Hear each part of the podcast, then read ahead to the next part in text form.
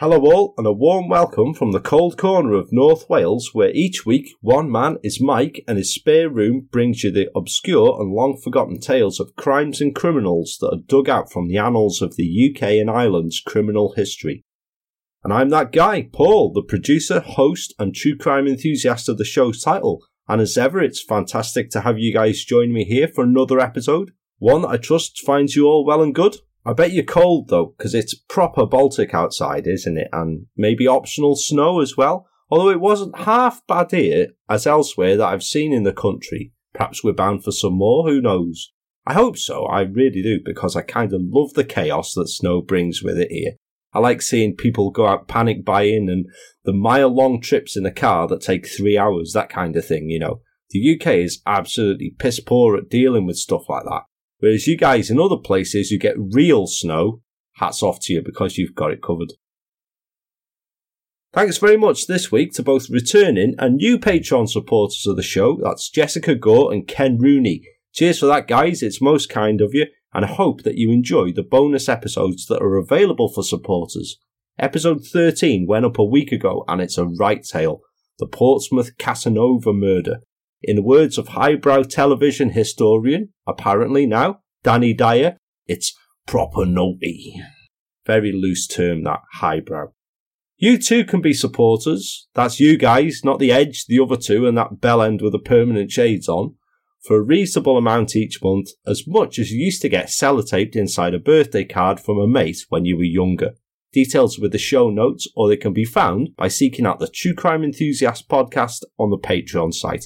Look for the hand sliding down the window, Robert's your mother's brother. And this episode finds me back hosting promos for some other shows, which if you hang on after the end credits of the episode, you'll get to hear. The promos this week are from Based on a True Crime Podcast, hosted by Chelsea and David, and Whispered True Stories, that's hosted by Kit Caron, a couple of stateside podcasts that you guys may find to your liking.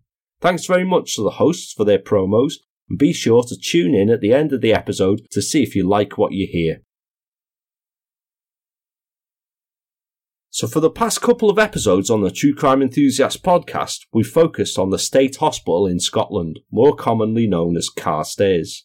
Tales of a few of its previous patients and its most infamous episode, the 1976 escape, have already been told in the Scottish Chain of Ten two-parter episode in past weeks on the show. And to round off this season's Carstairs trilogy, this episode will meet some more of its past patients. Over the course of its history, Carstairs has incarcerated people who are responsible for some of the most horrific, frightening crimes that Scotland and Northern Ireland have ever seen. And to list each individual's patient's crimes would be an impossible task to research and record. So I've decided for this episode just to concentrate on a select pair that I think will highlight just some of the horrors that Carstairs has housed over the years. As ever on the show, this episode contains descriptions of events and crimes involving children that some listeners may find disturbing or upsetting, so as always, discretion is advised whilst listening. With that in mind, please join the True Crime Enthusiast for the final part of our Carstairs trilogy, Other Patients. Although it's today only a facility that houses male patients, for many years Carstairs housed female patients as well as male, a practice that continued up until only a few years ago. It's a female, and it's to the Outlands area of Glasgow in March 1961. That's the focus of our first tale. It was around 5:30 on the evening of Monday the 27th of March 1961 that ambulance driver Jack Kirkland responded to a report of a child having fallen from a third floor window of a property at number 39 Tory Glen Street in Glasgow. Accidents such as this, although very tragic, they weren't altogether uncommon back at the time due to the old-fashioned style windows in flats and houses of the era. Kids would fall out. The area today contains industrial units, but back in 1961 it was a densely populated street containing flats and housing.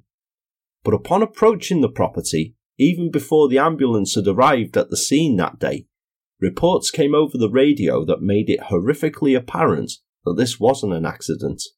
And it didn't just involve one child. It involved several. The emergency services responded to an overload of frantic calls from the shocked public, horrified at what they'd witnessed. Jack Kirkland later recalled, "As we turned into Torryglen Street, we were confronted by an absolute nightmare. There was frantic activity, there were police cars everywhere. Policemen were trying to clear a path for us through the shocked and horrified groups of people. Women in headscarves and aprons were holding each other and crying uncontrollably." Now, the sight that met them was one that even today still conjures up images of absolute horror. There were 5 crumpled and broken bodies lying on the pavement, the bodies of young children, the oldest being just 7 years old. One of the bodies, later identified to be that of 4-year-old Marjorie Hughes, was covered with a blanket, an act of mercy for the child's dignity, who died on impact following the fall. Miraculously, and this is pretty incredible really, the 4 other children were all still alive, although with various terrible injuries. A resident of Torryglen Street, James Haming, recalled hearing the sickening sounds of 2 of the children landing on the pavement and rushed out in response. He said later, "I looked out and saw 2 kiddies lying there. When I rushed out, I saw another child falling from the window. I half caught him on my shoulder before he fell to the ground, but before I could do anything else, I looked up and saw 2 more kiddies on the way down. I felt so helpless, there was nothing that I could do." Bloody hellfire, can you imagine seeing that? There's just no words really to describe that, is there? It must have been absolutely horrific. Whilst the shocked and sickened ambulance staff tended to the 4 injured but still alive children, police had by that time arrested the occupants of the flat on the 3rd floor. A neighbour, seeing the children lying on the pavement, had raced upstairs and burst through the bolted flat door, for a terrified small boy to rush past him, frightened out of his wits and screaming for his mother. As police arrived, the occupant of the top floor flat, a 37-year-old woman named Jean Barclay Waddell, offered no resistance to them and was immediately arrested on suspicion of murder and attempted murder. From the tale that was pieced together by the account of the child who had rushed out of the flat, the one who fortunately had escaped the carnage unharmed but was to suffer badly and unsurprisingly from shock, the story told was one of an incomprehensible act. The 6 children, all of whom lived further along Torryglen Street from number 39, had been approached in the street when they were all playing together and invited up to the 3rd floor flat by Jean Waddell, who lived alone up there and who had lured all 6 up there on the pretense of seeing a newborn litter of puppies. I mean, what bunch of kids is going to refuse to see that? That's an offer they can't refuse, isn't it? Once all were inside, however, the door to the flat was bolted and secured. Jean Waddell calmly opened the flat window and one by one began to throw the children from the 3rd floor. Once the children realised the reality of what was happening, you can't imagine the terror that they must have gone through, and they desperately tried to escape. It was futile though, because out of the 6 children in that flat, 5 of them were thrown out of the window by Jean Waddell, 3 floors down to the concrete pavement outside, 60 feet. The 4 surviving but injured children, 7-year-old Francis Lennon and his 5-year-old sister Margaret, and their friends Thomas Downey Devaney, age 4, and 5-year-old Daniel McNeil, were all rushed to hospital where their grave injuries were treated and each was made comfortable. Daniel was the most seriously injured of the 4, requiring emergency brain surgery to save his life after being rushed to Killeen Hospital in Stirlingshire. The other 3 children were all soon in a serious but comfortable condition at Glasgow's Victoria Hospital, and all 4 slowly began to recover from their life-threatening injuries in the weeks and months that followed. Jean Barclay Waddell appeared at Glasgow Sheriff's Court the following day, Tuesday the 28th of March 1961, charged with the murder of Marjorie Hughes and the attempted murder of the other 4 children. During the 2-minute hearing, where no plea or declaration was made, Waddell was said to have bitten her lip somewhat, but otherwise seemed quite composed. She was remanded in custody for psychiatric evaluation. So what on earth drives a person to commit such absolute horror against children? Less than 2 months after the horror, on the 8th of May 1961, the High Court in Glasgow was to hear the full horrific story. The life of Jean Barclay Waddell had been a sad one for many years right up to that point, a life blighted by a substantial history of mental illness. Yet it hadn't always been this way. At one time, Jean had been a happy woman and had been employed in occupations such as hotel receptionist and shorthand typist. She'd even been married as a young woman following the Second World War to a Canadian soldier named Floyd Oakman that she'd met in 1945, and following the marriage, he and Jean went to live back in his native Canada, settling in Saskatchewan. Don't know if I'm saying that properly.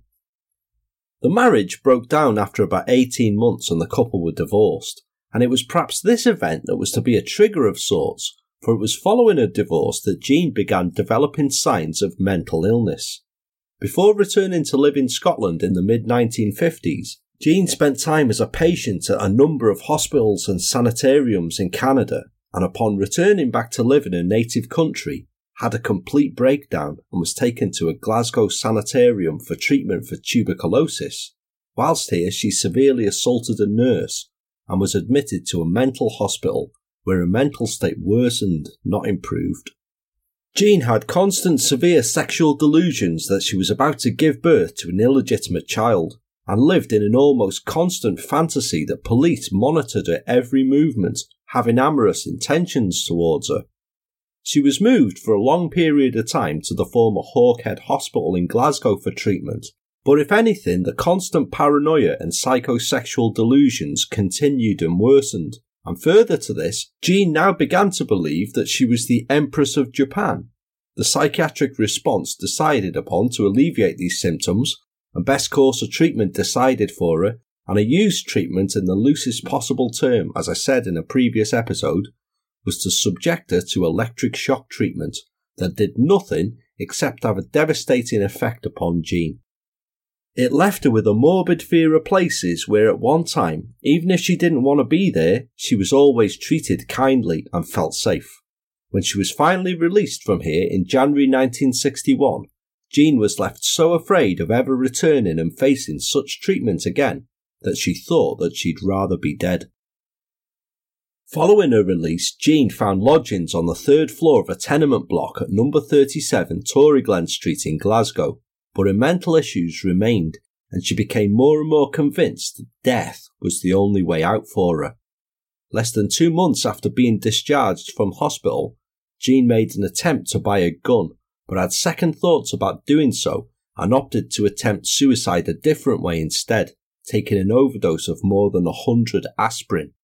She was found in time after this attempt and rushed to hospital for an emergency stomach pump, following which she was admitted to the psychiatric unit in Glasgow's Duke Street. Yet she was discharged again from here after only a short stay of a few days by falsely telling nursing staff that she felt better. Dr. Hunter Gillies, consultant psychiatrist at Glasgow's Stobhill Hospital, told Glasgow High Court on Monday the 8th of May 1961 that when Jean had been released from hospital a few days before the end of March 1961, following the suicide attempt, she'd found herself constantly wandering the streets of the city. It was whilst walking down Glasgow's Union Street that she suddenly formed the plan that if she could not successfully commit suicide herself, then the way to escape from her wretched life was to commit such a heinous act, something truly terrible, that meant she would surely face the hangman, and the responsibility for her death would be taken out of her hands. And then on the way home, close to her flat, she saw a group of children playing, and the rest is the stuff of nightmares. Dr. Hunter Gillies told the court, "On the way home she saw a little boy and girl and invited them up to her house. She collected more children and eventually had 6 in the flat. She told me it was her intention to throw all of them out of the window and that she threw 5 of them out. She said she would rather be hanged than go back to Hawkhead." Hunter Gillies further told the court, It was remarkable that she seemed more interested in her appeal to men than she did in her predicament as an accused person. At no time did she express any sorrow for her actions, which she described to me in detail regardless of the damaging nature of her admissions. She is a chronic case of paranoid schizophrenia from which she's been suffering, sometimes overtly and sometimes inconspicuously, since 1947. Following an adjournment to legal proceedings, on the 28th of May 1961, Jean Waddell was found unfit to plead and the judge, Lord Strachan, had no alternative but to send her to Carstairs. No one was questioning or appealing this decision, and following her incarceration, Jean Waddell surprisingly faded into obscurity for someone responsible for such a horrific crime. She was to spend many years in Carstairs for her horrific actions before being released into a less secure facility, leading to her ultimate release in the late 1980s. She spent the rest of her life in anonymity before she was reported passing away in a Dumfriesshire nursing home in 2009, aged 86. Few people there could ever suspect that the gentle-looking elderly lady was responsible for such horror. Shocking enough to begin the episode with, that tale? It does get grimmer with our next tale. It was the second Sunday of 1961, 2 months before Jean Waddell committed a horrific crime and nearly 150 miles away in the Scottish city of Aberdeen. Aberdeen is Scotland's third most populous city. It's on the northeast coast of the country, and it's a city that hails notable people such as Jon Snow's Wild in Love Rose Leslie, Eurythmics' Annie Lennox and Manchester United legend Dennis Law. It's also a place that I occasionally have to visit for work, and the drive is an absolute nightmare. It's an unbelievably hell of a long way for me to go. That evening, as the church bells in the Woodside area of the city rang out calling evening worshippers to services, a little girl lay dying in a gutter nearby, her neck torn to shreds by a horrific knife wound. The girl was June Cruickshank, a sweet-faced 6-year-old who'd left her home in the top-floor flat of a tenement at number 7 Printfield Walk only a short time before, sent on an errand by her mother. Her destination and mission was to buy a packet of custard powder from a shop at the corner of Great Northern Road and Pyrrhys Lane in Aberdeen, known in the locality as Kincaid's.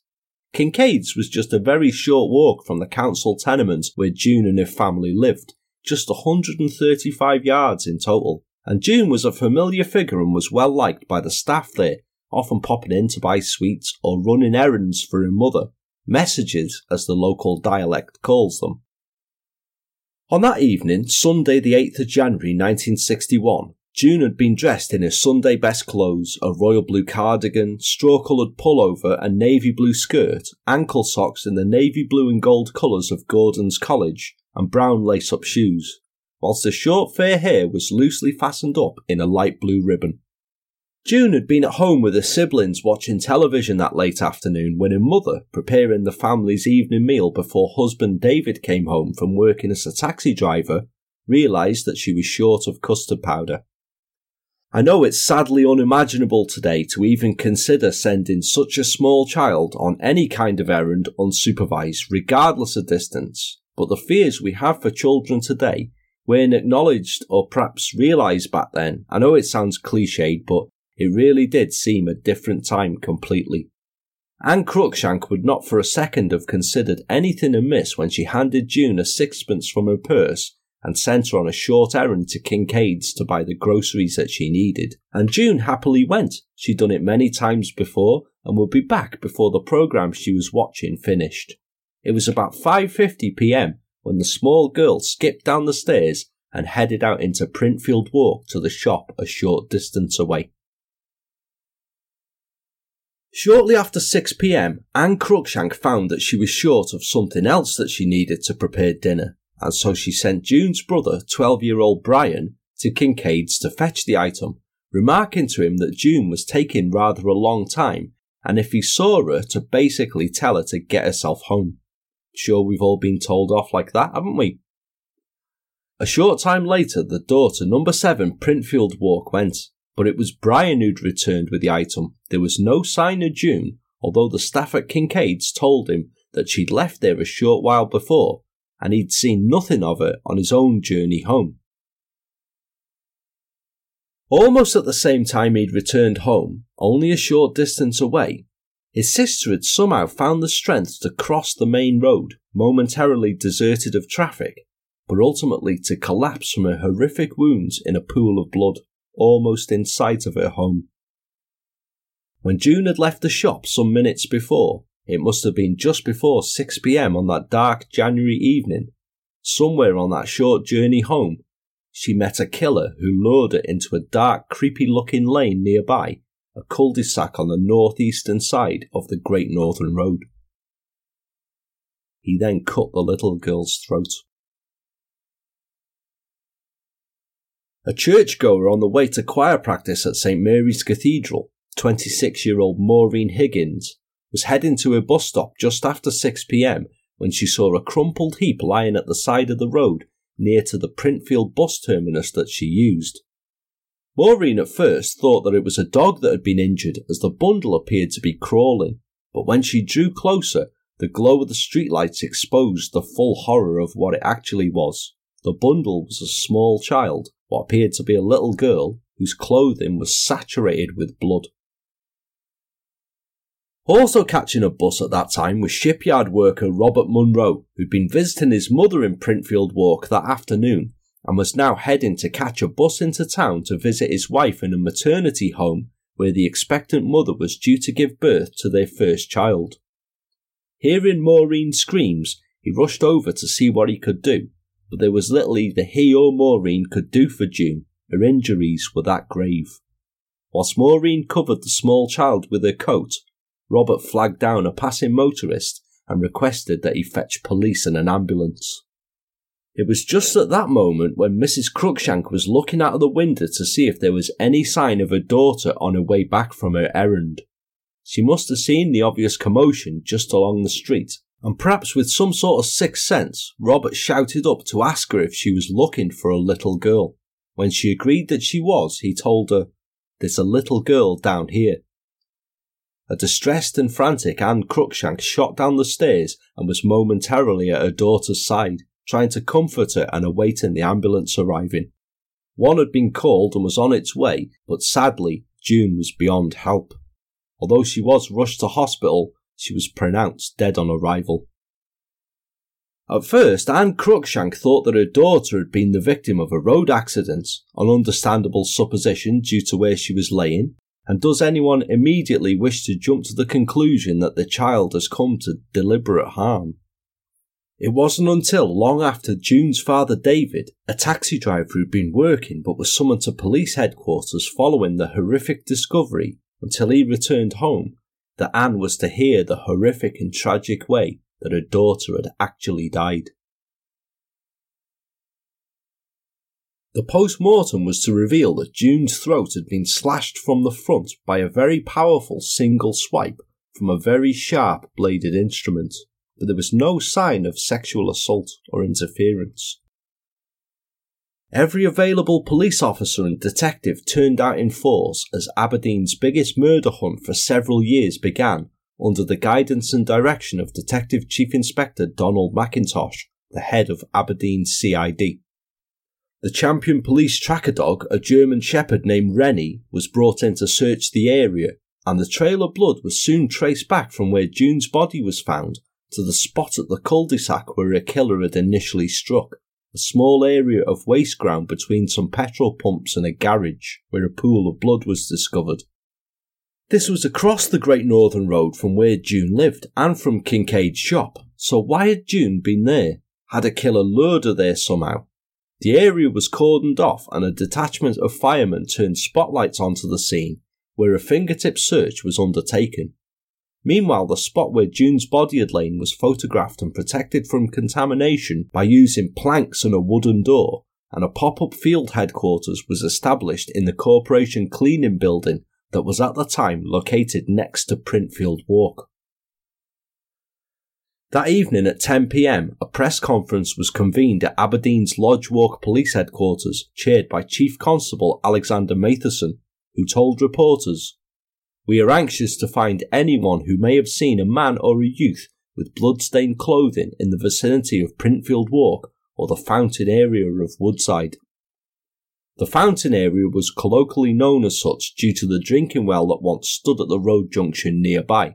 I'm sure that we all know places such as this that are still recognised as such from things that were in its place many years before. I mean, there's a place quite near where I'm from that's called Bell's Corner because about 100 years ago there was a shop run by someone called Bell, and it's still known as Bell's Corner today.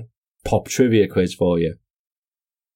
The day after the murder, news of the shocking crime had gotten around and caused real terror amongst the community. School children, including those who attended Woodside Primary School where June herself had been a pupil, were allowed out of the school gates early so that they could get home before the hours of darkness descended, on the condition that they travelled in pairs or groups. That was if they weren't collected at the gates by their worried mothers. The collective feeling of protection that always occurs in a community following a horrific child killing descending.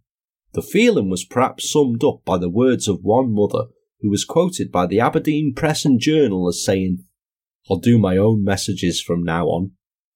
There was a real grip of fear in the area, and rightly so. I mean, what kind of monster comes out of the darkness and cuts the throat of a 6-year-old child? That would put the frighteners on anybody, wouldn't it?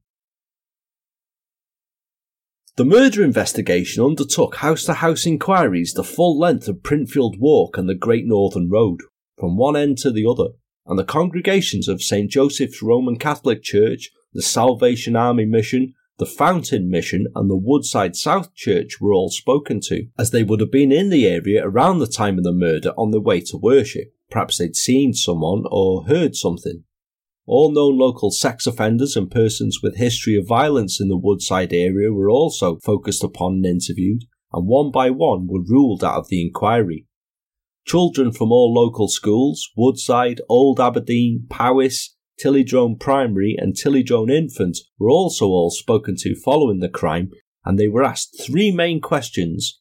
Had they seen anyone on the Sunday evening with blood-stained clothing or hands? Had they seen any incident which could be connected with the crime? In the few weeks before June's death, had a stranger offered any of them any money in exchange for going off with a person? Now, the significance of this last question would prove to be crucial, but much later down the line. All of these questions and interviews drew a blank, and police were left with their only clue, which had been handed to them on the morning following the crime. A telephone directory had been found in a phone booth outside the Northern Hotel at the very start of Great Northern Road. Not unusual, you may think, in a phone box. But this directory was covered in sticky red fingerprints, and it wasn't from paint either. It seemed likely that June's killer had stopped to wipe the blood from his hands there after slashing her throat. Press conferences were held daily during the hunt for June's killer, and despite all police leave being cancelled and teams working around the clock to catch the person responsible, the investigation was difficult from the start. Nobody had seen or heard anything from June leaving the shop until she was discovered close to death a short distance away. On the Monday following the murder, Chief Constable Matheson admitted to a packed press audience, "We are really up against it. We don't appear to be getting the breaks at all. We are just in the dark." And if he sounded disappointed and frustrated, then it was perfectly warranted. No one had come forward to say that they'd found any bloodstained clothing or a weapon. There were no witnesses to say that they'd seen anyone fleeing the scene either, and no screams had been heard. It appeared that nobody, bar her killer, had seen June from the moment she left the shop until her body was found. The telephone directory covered in blood was the only possible lead the police had, and this wasn't really helpful either. It did indicate the direction that June's killer had taken following the murder and where he'd stopped nearby to clean some of the blood off his hands, but that was it. There were no workable fingerprints that could be lifted from the book. The crime was described as the worst that Aberdeen had ever seen, and several major questions baffled the murder squad. There was no reason for June to have crossed the busy Great Northern Road, as Kincaid's was on the same side of the street as Printfield Walk. Yet she had been attacked in the lane across the road. Her footprints and a large patch of blood was found there, and she'd then recrossed the Great Northern Road trying to make it home. Had she been chased across by a killer or lured across somehow? Had she been targeted, or was this a random opportunistic crime? And for what reason? June had not been sexually assaulted, and robbery was obviously not a motive here, so why does anybody do that? For a trail that was already cold to start with, it seemed to be getting colder. The search for the murder weapon, it was described as post-mortem as a sharp-edged instrument believed to be a knife or a razor, continued, and gardens, hedges, drains and waste ground in the area were all scoured thoroughly by police and dog handlers. Metal and mine detecting equipment was also used, but to no avail, no murder weapon was found in the area. June's parents were convinced that someone knew who the killer was, or at the very least had serious suspicions and was keeping the identity secret, perhaps out of fear or perhaps out of misguided loyalty. David Cruickshank was so convinced of this that on behalf of his devastated family, he made the following impassioned plea through the Scottish Daily Express. "To whoever is sheltering my daughter's killer, for God's sake, please come forward and tell the police all you know before there is another terrible tragedy. Whoever did this must be sick in the mind." It was signed David K. Cruickshank. The newspaper also reported that David's boss, Robert P. McIntosh, the owner of the Gallowgate-based taxi company that David was a driver for, had offered a £1,000 reward for information which would lead to the arrest and conviction of June's killer. It was a very generous sum at the time, and it showed the impact of the crime, the sheer revulsion and horror that it had instilled in the area and the community. Over the next few days of the inquiry, as the weather turned even more horrendous than usual, because, as people are very fond of saying, they were proper winters back then, weren't they? Even the special constabulary were called out to bolster the investigation. The murder squad had been working flat out and had not rested for a second, but there was always the great fear that June's killer could and would strike again, and an enhanced visible police presence on the streets would go some way to calm the fears of protective mothers and frightened families. Meanwhile, the blinds remained pulled down at the Cruickshanks' flat as David, Anne and June's siblings prepared themselves to face yet another harrowing day, which took place on the 4th day of the investigation, June's funeral. Since her death, David and Anne had rarely ventured outside, instead keeping their remaining children close to them, 12-year-old twins Brian and Norma, 4-year-old Anne-Marie and 2-year-old David Jr. When they had ventured out, they'd found themselves the focus of unwanted and intrusive attention from well-meaning people, press and police, as well as the rubberneckers, gossips and just general nosy bastards that are always omnipresent through these things. June's funeral was a largely private affair though, and it took place at Trinity Cemetery on Thursday the 12th of January, with the layers and footpaths of the grounds white with snow as from a respectful distance, public and reporters watched the mourners arrive. June's tiny wreath-topped white coffin was borne on the shoulders of two mourners, with the tragic yet dignified visible figure of David Cruickshank walking closely behind. The burial itself was private and only the bereaved close family were allowed inside the cemetery gates, although a press plane did circle overhead. Earlier, people had lined the pavement opposite Printfield Walk and had watched as the line of 4 funeral cars had passed slowly within a few paces of where June's body had been found.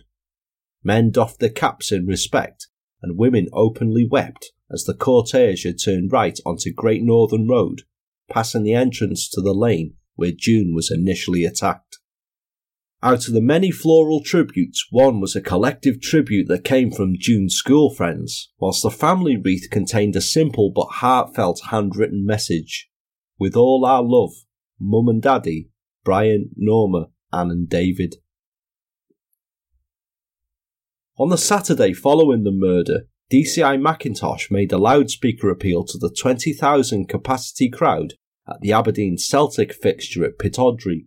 It didn't produce any new witnesses coming forward, but it did touch the hearts of a group of Celtic fans who, before heading back to Glasgow, went and laid a floral tribute upon June's grave. Police and public were mystified by the reluctance of witnesses to come forward. By a week after the killing, police had details of 35 possible witnesses seen in the area that had still not come forward, despite the desperate and widespread pleas for help and the appeals that police were not concerned with pursuing petty crimes that may be preventing a person coming forward. They simply wanted to catch a child killer. The one report that police did have that sounded promising, that they especially wanted to eliminate from their inquiries, was the report of a blood-stained, heavy-set man who'd been spotted on a bus bound for the town centre on the evening of the murder.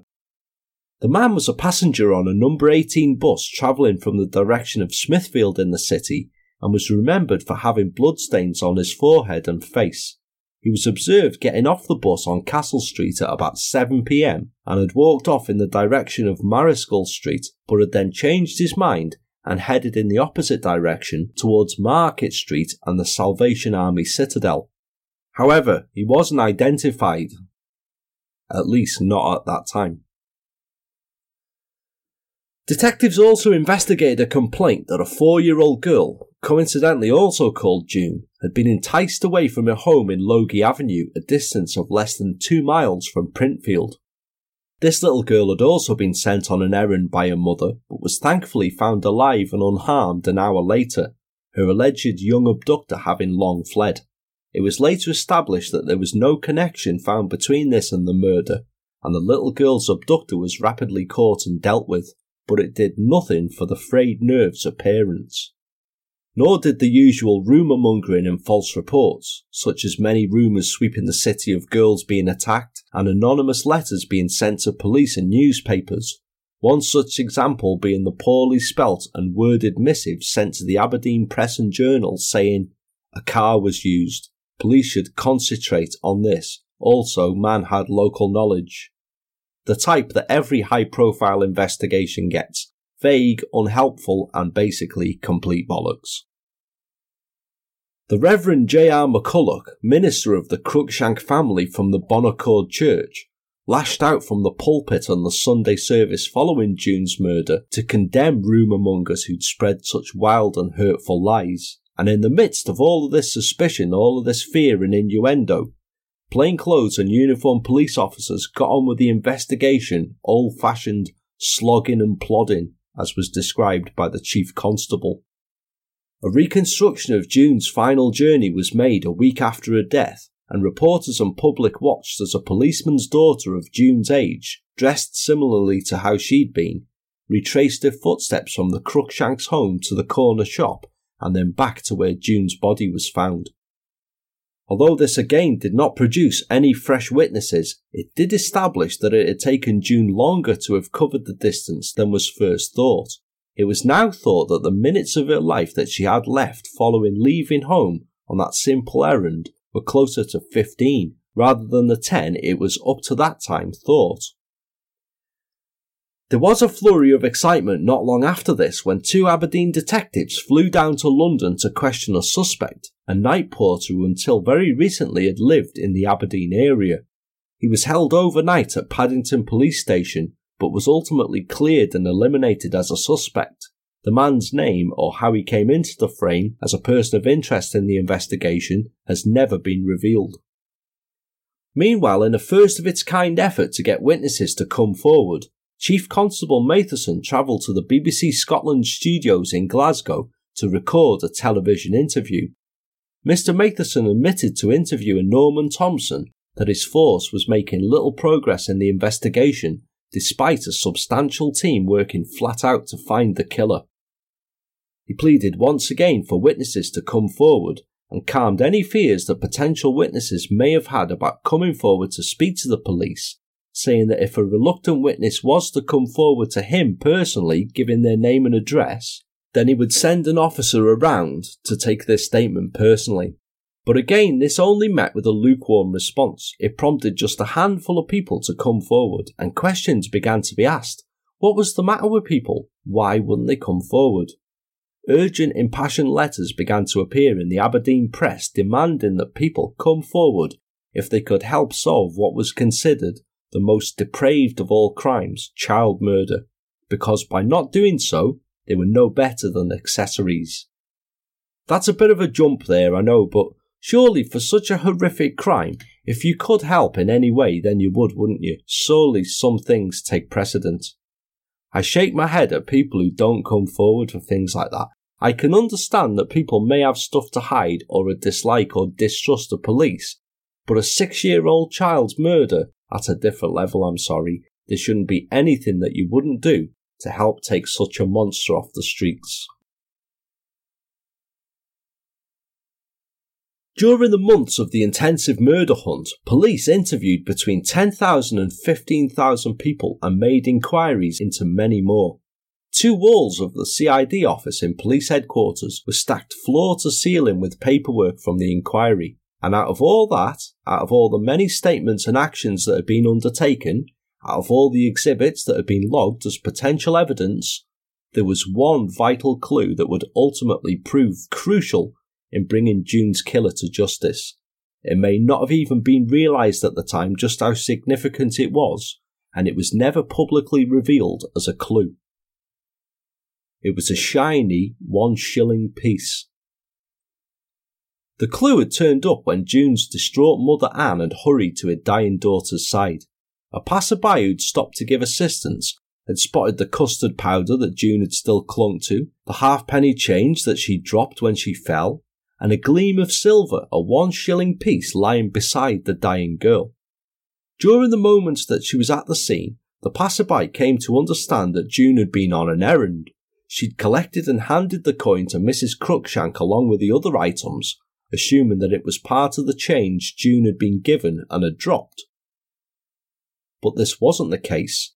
Anne Cruickshank had handed June just a sixpence to pay for her groceries from her errand, and staff had handed June a halfpenny change. That was the only money that June had on her. The 1-shilling coin had been given to June by her killer, a killer who, before he was caught, would go on to kill again.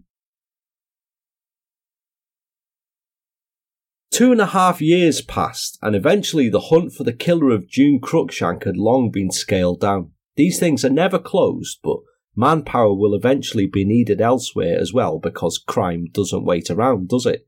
And in the absence of any further information, these cases sadly remain stuck in a bit of limbo, don't they? We've heard this many times on the show. June was perhaps a fading memory, by no means in the minds of her still grieving and broken family, or those in the immediate vicinity of where she lived, but to others, the bogeyman had gone back into the dark, and children had long before began to creep out to play once again as life returned somewhat to normal.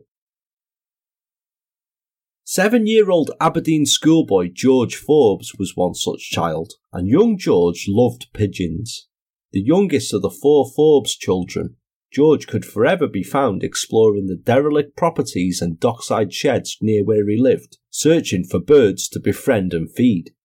The evening of Sunday the 7th of July 1963 would be one such day for him. It was a warm summer evening, and at 7 p.m. the pale dark-haired boy left the family home at number 46 Justice Street, undoubtedly taking advantage of the light nights and going searching for pigeons. Both of George's parents were deaf, and so in sign language George told his mother Mary, "Cheerio, I won't be long." With that, 7-year-old George, dressed in black shoes, khaki shorts, grey shirt and blue flecked V-neck pullover, ran downstairs and out happily into the street. That was the last time George's parents were ever to see him alive. When George didn't return home soon as promised, and as one by one his siblings filtered back home, with each of them not bringing George with them or reporting having seen him, he was soon reported missing to police. Perhaps with echoes of what had happened to little June Cruickshank 2 years before rattling around the minds of police, the report was taken seriously from the start, and a full-scale hunt for George was immediately launched, concentrated on a 1-mile radius from his tenement home on the corner of Justice and Commerce Streets. This incorporated the sizable Regent and commercial quay dockside area that led onto the North Sea as well, and because many of the premises in the Dockland area were closed for the holidays, the keyholders were contacted and requested to attend to come and unlock their properties to allow police to carry out checks, thinking it's possible that the boy may have fallen whilst climbing and was lying injured somewhere. Rennie the search dog was also back out once again, and a counterpart of his, Colonel, also joined the search for the missing boy, concentrating on the beach and the Broad Hill areas of Aberdeen. Whilst this area was covered, a large search party searched the rest of the radius, comprised of police officers and the general public, and including George's father John and his brothers and sister, Billy, Helen and Kenneth. Police rapidly had details of two reported sightings of George, one that gave them more consternation than the other. A boy matching his description had been spotted in nearby Park Street less than an hour after he'd left home that evening. The boy was in the company of two other boys of a similar age to him, and the witness remembered that each boy had sweets or lollipops with them. It was the second sighting, however, that gave police more cause for concern. A woman who knew George saw him messing about on rocks at the North Pier entrance to the harbour that evening, and this sighting was also corroborated by another witness. Police now feared that George may have met with an accident and had drowned, and so a search of the harbour area was made. Police frogmen searched the area thoroughly, but there was no sign of George. He wasn't found that evening, or the next day, or the day after that, and before long the days turned into weeks and then months. The investigation was undertaken much in the same vein as the hunt for June's killer had been, and no stone was left unturned. But no one had seen George after he was seen playing on the rocks. There were no witnesses that came forward saying they'd seen George being abducted or in the company of a stranger, and there was simply no sign of the missing 7-year-old. Not for 4 long months.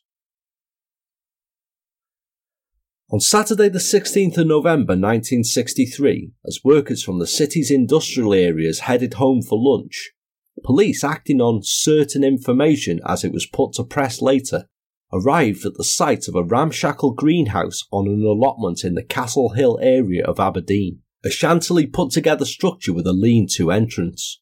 It was built onto a steep slope on Heading Hill, a locality linked to Castle Hill by a wrought-iron bridge that spanned the busy Commerce Street, very near to the Forbes household, and the former site where in the years 1596 to 97, public hangman John Justice had executed no less than 23 witches and 1 warlock for witchcraft. So many years later, the site was about to reveal more horror.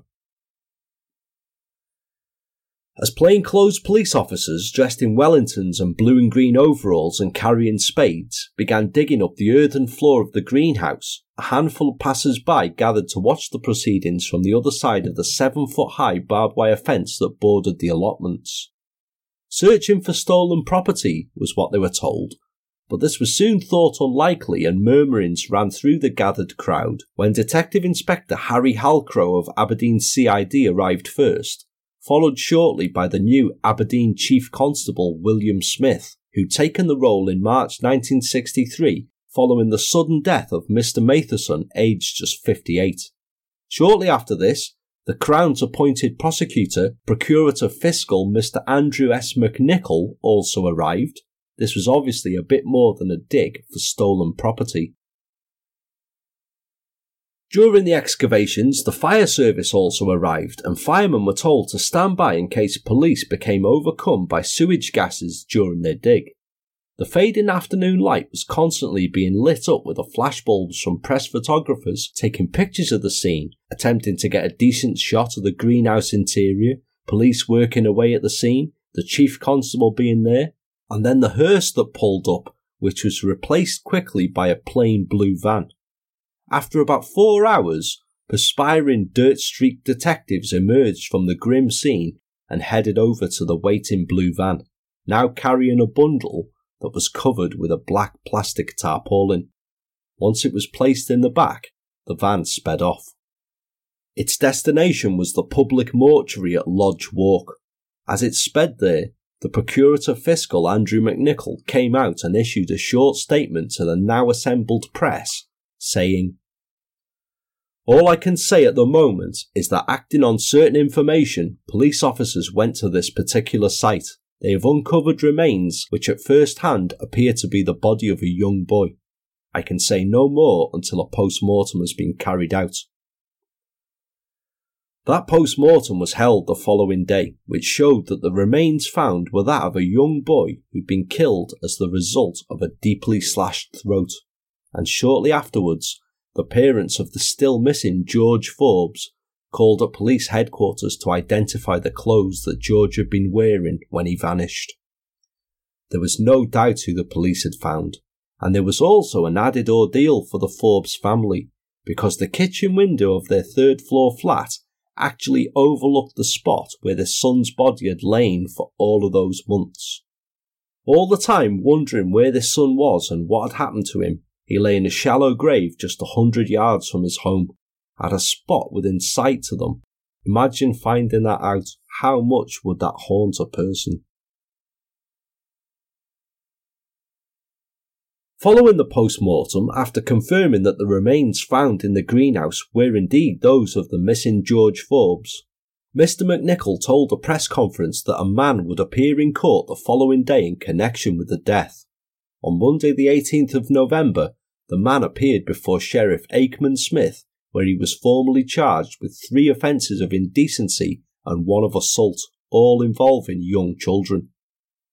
He was also formally charged with the murder of George Forbes and the cold case murder of 6-year-old June Cruickshank 2.5 years before being remanded pending further inquiries. The man was 39-year-old labourer James John Oliphant. Oliphant, a heavy-set, ruddy-faced man, had been escorted before the sheriff by officers Detective Chief Inspector Halcrow, Detective Inspector Tom Cobb, and Detective Sergeant Bill Adams, the former of which went immediately following Oliphant's arraignment to the workplace of Anne Cruickshank, informing her of an arrest in the hunt for her daughter's killer. When he next appeared in the dock at a sheriff court pleading debt in Aberdeen on Monday the 3rd of February 1964, Oliphant, the balding, powerfully built labourer known as Big Jim to his workmates, sat quietly with downcast eyes, his hands clasped tightly in front of him. Asked by Sheriff Archibald Hamilton how he intended to plead to the 6 charges against him, including both culpable homicides of June Cruickshank and George Forbes, ruddy-faced Oliphant replied simply, "Guilty, sir." Oliphant displayed no emotion or spoke again during the 30-minute hearing, his eyes only flickering once when Mr. McNichol, the fiscal, told the court that the accused had killed both children simply because they screamed. The prosecution tale began back on the evening of 8th January 1961, when June's mother had sent her to Kincaid's shop to get the custard powder, given her 6pence to do so. A short time later, June was found in the street, apparently unconscious and very badly injured, causing the woman who found her to think at first that she'd been struck by a vehicle. By this time, Mrs. Cruickshank, worried about the length of time her daughter had taken on the errand and seeing the crowd gathering along the street, had rushed out when told it was to do with a little girl. A woman amongst the bystanders saw a shilling lying beside June's body and had handed it to Mrs. Cruickshank, assuming that her daughter had dropped it. Mrs. Cruickshank, understandably distressed and on autopilot, put the shilling into her pocket without thinking about it. Mr. McNichol then described the intensive police manhunt for the killer and how, despite the hunt, they had failed to capture him. The strangest thing, he told the court, was that police could not trace anybody who'd seen June crossing the busy Great Northern Road after the terrible slash to her throat had been inflicted. He told the packed courtroom, "The police kept the file open and kept a careful watch for any further information. When they went back to Mrs. Cruickshank, she remembered the shilling. She was convinced that she'd only given June 6pence, and the police, it will be remembered, found the halfpenny change underneath her body. The existence of this shilling was known only to a handful of people, and the find was not noted or made public at the time, because it might of course just been a casual shilling dropped by a passer-by. The police kept it to themselves, realising though that it might prove to be a vital clue. The scene was then switched to the evening of Armistice Day in 1963, 4 months after the disappearance of George Forbes, where the father of a 7-year-old boy from the Castle Hill area had noticed that his son had a vicious-looking red welt around his neck.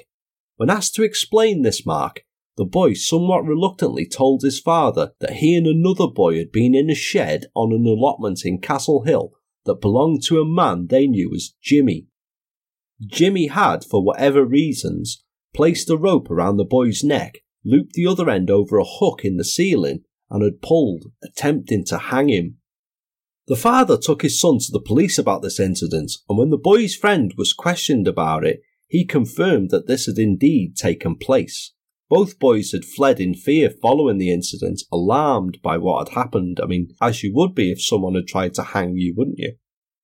In the course of questioning the boy, as with all cases that involve suspected indecency, because the boy had told his father that they'd been given a shilling each, and what else does a stranger do that to children for? Police asked the two boys if they knew of any other children who may have visited the allotment, and one of the boys mentioned the name George Forbes. With this in mind, it was now time to speak to the person the allotment was registered to, a labourer named James John Oliphant, who lived as a tenant of a top-floor loft in Market Street. Police interviewed Oliphant about the assault on the boy that he was alleged to have tried to hang, which Oliphant didn't deny, and when he was asked if he knew anything about the missing George Forbes, Oliphant replied, "Will it make it any easier on me if I tell you? I'll take you to where that loon Forbes is. He's down at my greenhouse. He started screaming and I cut his throat with a knife." Detectives then asked Oliphant if he knew anything about the death of June Cruickshank, to which he replied before beginning to cry, "Aye, it was me. I gave her a shilling and took her around the back of the petrol place. Later she started screaming, 'I ken I'll get hung for this. I'm finished.'" Oliphant admitted that he'd caught a bus nearby sometime later, after he'd wiped the blood from his hands on the pages of the telephone directory on Great Northern Road. He'd been the bloodstained man seen getting off the bus and heading in the direction of Market Street, where he lived. At the time of June's murder, Oliphant had been the foreman of a small group of workers who'd been labouring near the place where the girl's body was found. The reason he wasn't suspected at the time was because Oliphant lived in Market Street, a fair distance from the murder scene, and one outside the area that police had focused the hunt for June's killer upon. During this period, his workmates told police that his behaviour and demeanour had at all times been normal to them, yet Oliphant had been enticing children away for who knows how long at a shilling a time for whatever purposes going through his dark mind with no remorse or concern. He never once expressed a shred of compassion for the children or the relatives of the children involved in his crimes, or expressed any regrets about what he'd done. What exactly he did to these children he enticed away has never been revealed, but by all accounts, only June and George had screamed. Oliphant's response to this was deadly and horrific. Mr. McNichol went on, "None of these other children was hurt in any way. In view of Oliphant's reply, one could only be thankful that none of them had screamed." After consulting psychiatric reports, Sheriff Hamilton sent Oliphant to the High Court in Aberdeen for sentencing on the 11th of February. He was there with the same impassive expression 8 days later, when Advocate Deputy James Law told presiding Judge Lord Strachan that the charges relating to June and George were originally ones of murder, but had been reduced to those of culpable homicide because of Oliphant's diminished responsibility. Oliphant had admitted lewd and perverse practices towards other children, and during the hearing it was said that he always gave a shilling to youngsters to buy sweets before committing any offences against them. He'd been trapped by the shilling that he'd given to one of these, little June Cruickshank. That shilling ended up as a private exhibit in the Aberdeen City Police Headquarters' very own Black Museum, places that I'm sure we'd all kind of like to visit, wouldn't we? If you're a true crime fan, you'd want to go and have a nosy round somewhere like that. I'd love to go to the one in Scotland Yard, I really would. Oliphant shut his eyes for several minutes as the medical reports were read out to the court. Listening, a psychiatrist, Dr. James Henderson, told how Oliphant, who was born near the Highland town of Wick in 1923, was the eldest of 8 children and didn't know his natural father. His mother had moved the family to Caithness and had remarried when Oliphant was very young, and his stepfather had soon forced the boy into a perverse sexual relationship, especially enjoying such brutality as tying the young boy up and gagging him, and then beating him viciously with a stick for sexual gratification. The young Oliphant had run away from such a delightful sounding home, unsurprisingly, and had ended up in an approved school in Aberdeen. He'd subsequently returned to the Caithness area and found work on a farm, where one of his duties was to slaughter pigs by cutting their throats. He also worked as a horseman on the farm and so would habitually carry a sharp knife with him at all times. In 1942, aged 19, Oliphant was certified as being of low intelligence, indeed mentally defective, but had managed to support himself through farm work, which he spent a considerable number of years doing. There's no record of any treatment that he may have had or any period of incarceration or hospitalisation Oliphant may have had following this diagnosis, though. Following his years spent working on farms, Oliphant had moved on to working with the Aberdeen Corporation Sewage, an appointment that he reached the position of charge hand at and that he retained up until his arrest for murder.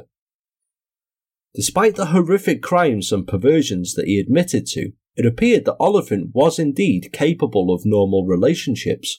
He had a long romance with a waitress that he'd met at a city dance hall early in the 1950s, but 3 years into their courtship she died of heart disease, leaving Oliphant heartbroken. With Oliphant himself now convinced that he was cursed and seeing nothing but a bleak future and outlook for himself, he began trying to force others to suffer as he himself had suffered many years before as a young child.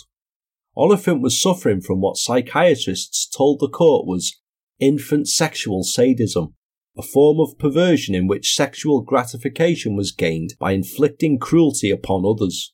He told Dr. Henderson, "I never had any friends. The only time I ever had any friends was when I was in a pub and had money. I was off and out at nights wandering on my own. Most evenings I went to the plot, then went upstairs to my room and read the papers. There is a queer feeling that happens to me at times. It's bothered me since I was young, a cold, shivery feeling, especially when I see blood." Oliphant had that cold, shivery feeling at least twice in the early 1960s, and perhaps other times, who knows?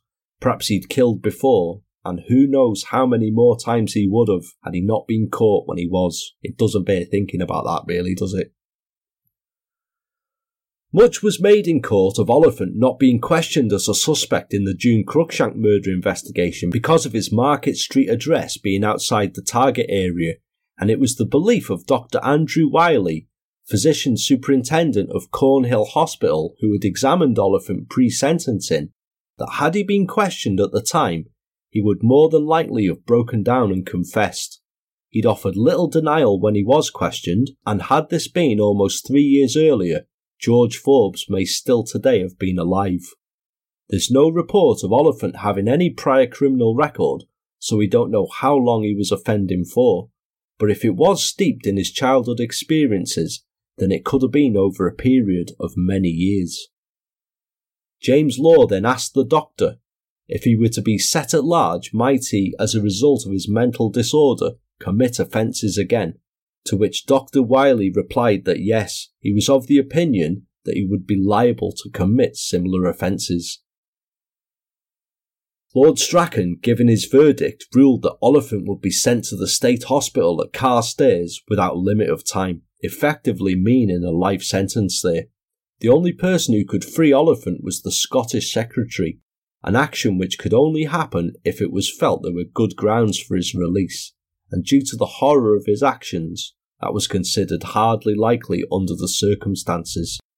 The house where Oliphant lodged at the loft of a top-floor flat above a bank at the bottom of Market Street occupied by a couple and their schoolboy son became a ghoulish kind of mecca for weirdos following his incarceration and his address being published.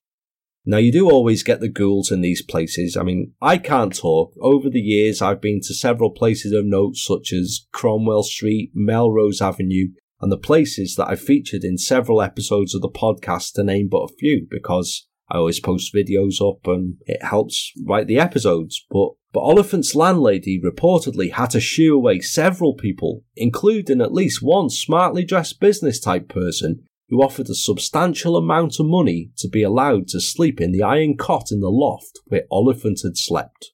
His request was, shall we say, declined. It takes all sorts of oddballs, doesn't it? I wouldn't have gone that far, of course. Like, I was always just happy with a bit of a nosy gorp.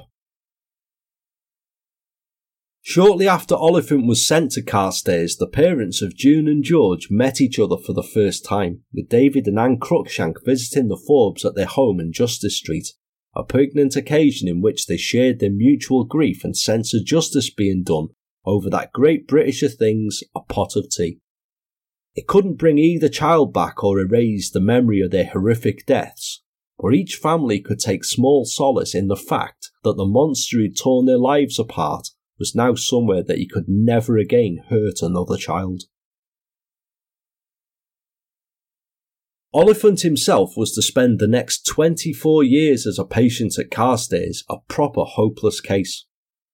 The actions that had begun a deep rot within him during childhood were too far gone to be able to successfully treat, and he remained a morose, brooding figure, finding it impossible to make friends, and staff at Carstairs never being sure if he was responding to any treatment or not.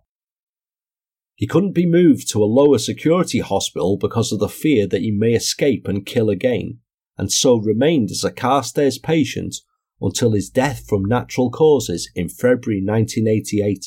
He was 65 years old. The name of James Oliphant is due to the passage of time largely forgotten now amongst the annals of British crime. Indeed, his may be a case that you're unfamiliar with. It wasn't a case that I knew of, and there wasn't too much to be able to research about it by what's been told during the episode. Many of the locations involved in the tale have now changed beyond any recognition or have completely disappeared. The sinister cul-de-sac where June Cruickshank met her death and the shop that she visited, Kincaid's, are all long gone, as is the allotment where the tragic remains of little George Forbes were found, and the tenement block where he and his family lived. All were removed due to road widening and improvements, and eventually were redeveloped into newer housing estates and retail areas. Although some of the places mentioned here do still remain, they will have changed many times over the years since each crime, and today be unrecognisable, bearing little testimony to the horrors and events that they once bore witness to. And that tale, folks, brings the Carstairs trilogy of this season of the show to a close, although it does to this day contain people who've committed some of the most awful crimes imaginable. The State Hospital today focuses on rehabilitation, not just containment, and promotes the aim of rehabilitating its patients to the level that they are safe for an appropriate lower level of security. It does a lot of positive work, and over the course of the trilogy, I hope that the emphasis has been on the tales of the individuals and their crimes, rather than dismissing the premises as a simply fearsome dumping ground for the worst of the worst. There are so many tales from the past and present patients of the establishment that I could have included here, and rest assured, as I said at the start of the episode, Carstairs is a place that we shall visit again on the show at some point. I just chose a couple of cases of note at random for this episode, and I hope that they stand alone as interesting tales as much as the previous couple of episodes in the trilogy, because the Scottish chain of 10 is a bit of a tale to try and follow, really, isn't it? As I said, I was unfamiliar with both crimes, and both of them are horrific, awful offences indeed, aren't they? How a mental illness can get a grip of somebody to lead them to commit such atrocities is truly terrible stuff.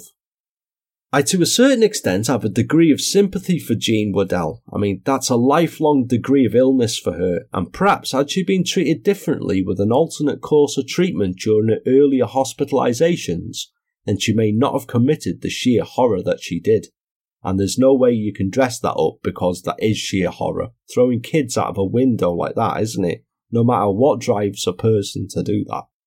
Oliphant, however, I'm afraid I just cannot have mustered any sympathy whatsoever for. Its actions were just horrendous, and even any diagnosis of diminished responsibility, nor any tales of a horrific childhood that his actions may stem from, they can't overcome the gravity of his depraved crimes. 2 young children having their throats slashed, after being procured for whatever reason I dread to think, I'm amazed that he didn't face the hangman for his crimes. Mad or bad, what do you think? I hope to hear what you guys think in the episode thread that's up now in the show's Facebook group. Preaching to the converted here, I'm sure, because you all know by now where it can be found. Or you can get in touch by reaching out through the show's social media. I'm never far away and I'll always respond to anyone who gets in touch. There are also now 13 full-length exclusive bonus episodes amongst other offers available if you wish to Patreon support the show. There are reasonable tiers available should you be interested, and they can be found either by searching out the show on the Patreon site or by using the handy little link that's always with the contact details for the show in the episode notes. Before you head off, please remember to check out the trailers for the 2 podcasts that I've got coming up after the end credits, and I'm off now to crack on with the next episode, which is the second collaboration between the True Crime Enthusiast podcast and the Outlines podcast, which I'm thoroughly looking forward to doing, and I hope that you guys are also to see what me and Jess have put our heads together about. That'll be here next time, so until then, this is Paul, the True Crime Enthusiast, wishing you folks all good and safe times, and I shall catch you very soon. Thanks very much for joining me, guys. Take care, and goodbye for now. I'm Chelsea, and I love true crime. And I'm David, and I love horror movies. And we co-host Based on a True Crime, a podcast where we discuss the real cases that inspired some of the most gruesome crimes and criminals to grace the big and small screens. You can find us on Apple Podcasts, Stitcher, and Google Play if you're interested in hearing the true stories behind some really great movies, including In Cold Blood, The Town That Dreaded Sundown, and Murder by Numbers. So grab some popcorn, with extra fake butter topping of course, and join us as we explore just how much of the movies that kept you awake at night are real.